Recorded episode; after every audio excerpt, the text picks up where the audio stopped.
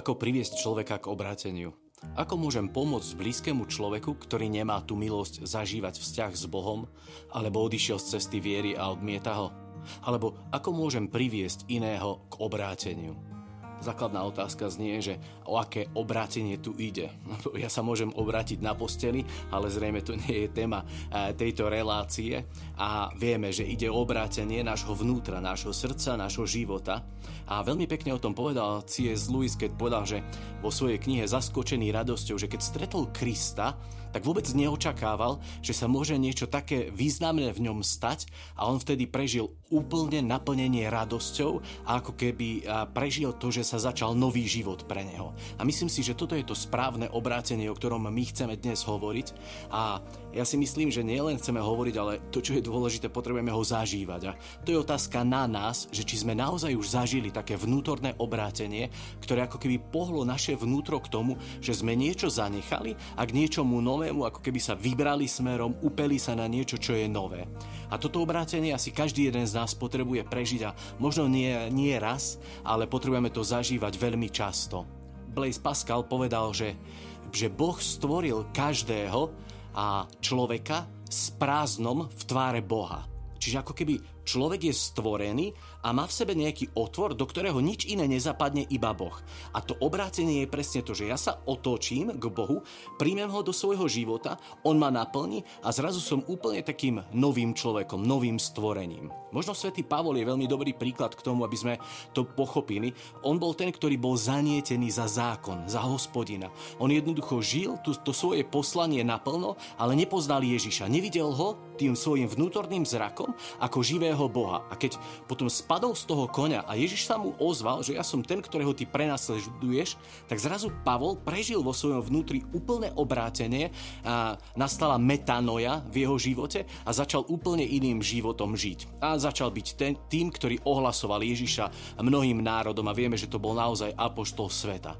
To, čo podľa mňa je veľmi dôležité v tom obrátení, je to, že my vstupujeme do vzťahu.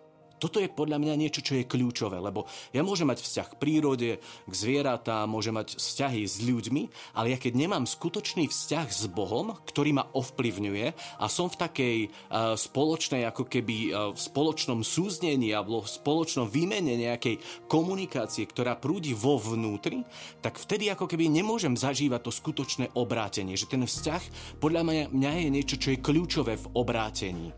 A ten vzťah s Bohom potrebuje starostlivosť. Na to, aby sme zažívali naozaj také obrátenie, ktoré nás očistí od toho, čo na nás bolo nalepené a my môžeme žiť úplne takú novosť v našom živote.